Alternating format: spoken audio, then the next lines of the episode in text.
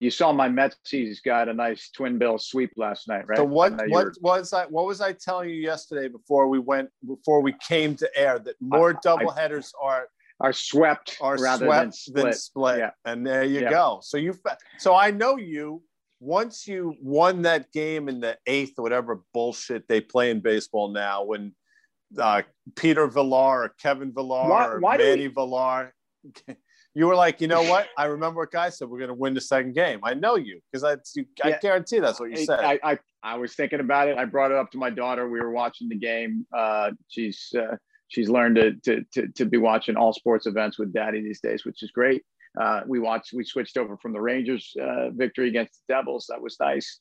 Um, right. So um, we mm-hmm. we we had that nice. sweep. I don't know why baseball is doing this. I, it doesn't make sense to me that we have to. If we first of all, how many games are we playing this year?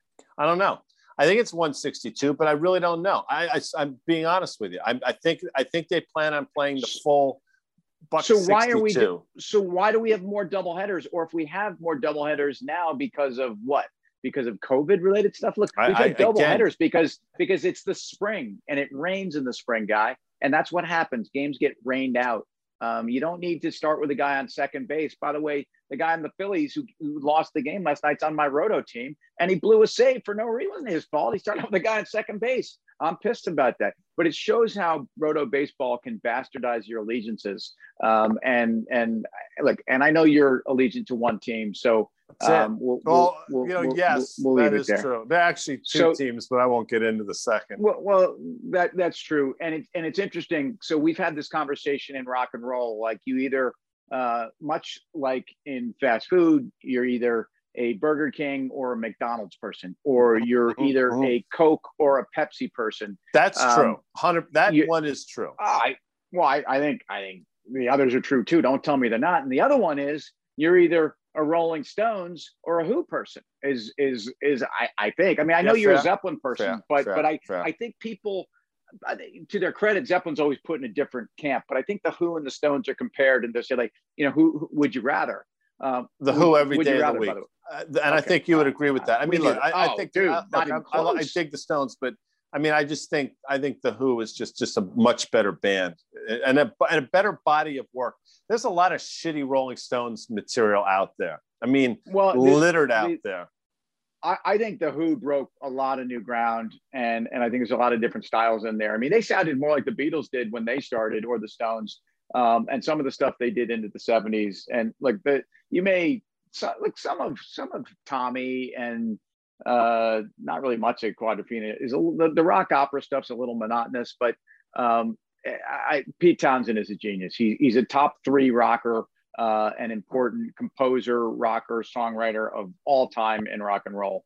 Uh, and I don't care what you think out there, folks. So on this day in 1975, the Stones took a pretty important change in their uh, in their trajectory, and that was the day that Brian Jones, uh, who a lot of people thought was also one of the most important members of that band, um, had to be replaced Yeah. um, by passing, by the, uh, yeah, I mean, Yeah. another gone too by soon. one Ronnie Wood. sure, Um, a by the way- faces fame. By the way, of, of, of faces, maybe small faces too.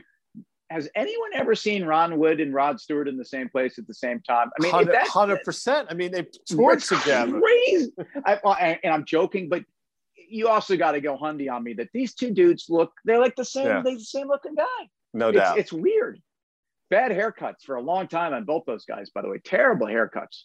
Um, but I mean, Ron Wood came in ahead of some, I, think, much bigger axe players than that. I mean, Eric Clapton. There's rumors of a Jeff Beck. I mean, there there was all kinds of dudes that could have, you know, possibly. I think.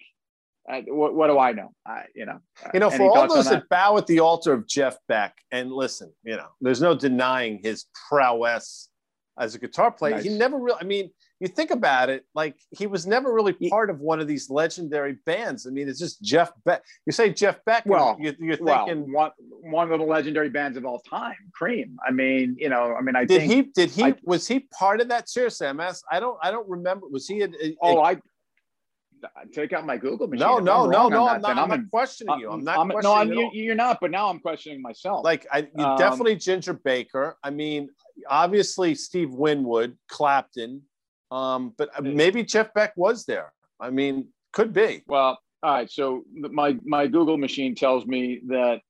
Um, I love the Google machine, but a nice striped shirt while you're while you're going. Yeah, very, down this very nautical, very nautical, right? Um, a lot of people question.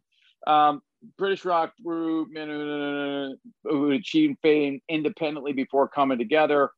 Um, okay, Eric Clapton, Jack Bruce, yeah, sure, Ginger Baker, sure, and no Jeff Beck. Hold on.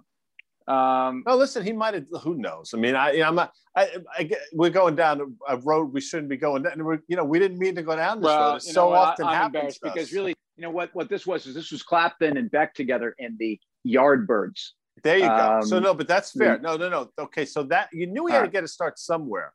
But you know, with that said, I mean, 50 years later, I mean, he's just sort of a man without a, a man without a, a, a home, as they say, right? Just sort of out there floating.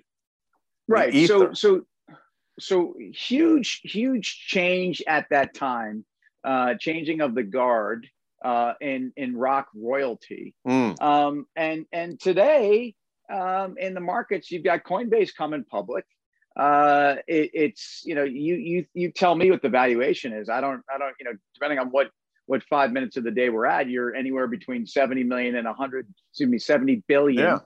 and, and 110 billion. Um, I believe it came at 76 billion, um, which makes it as valuable as, as some of the classic old world, old school financial institutions like your former employer, GS, Goldman, Goldman Sachs. Sachs and listen, so what, what we got to we got to get at what I think about I it is listen, meet the new boss, same as the old boss. How do you like them apples as we get out of here? Because we got to get out of here. All right, banks are reporting. I think Goldman's going to have great numbers. You know what? Coinbase is not Goldman Sachs. I agree with you, Guy. Um, See you tomorrow. I'm going down to the crossroads right now.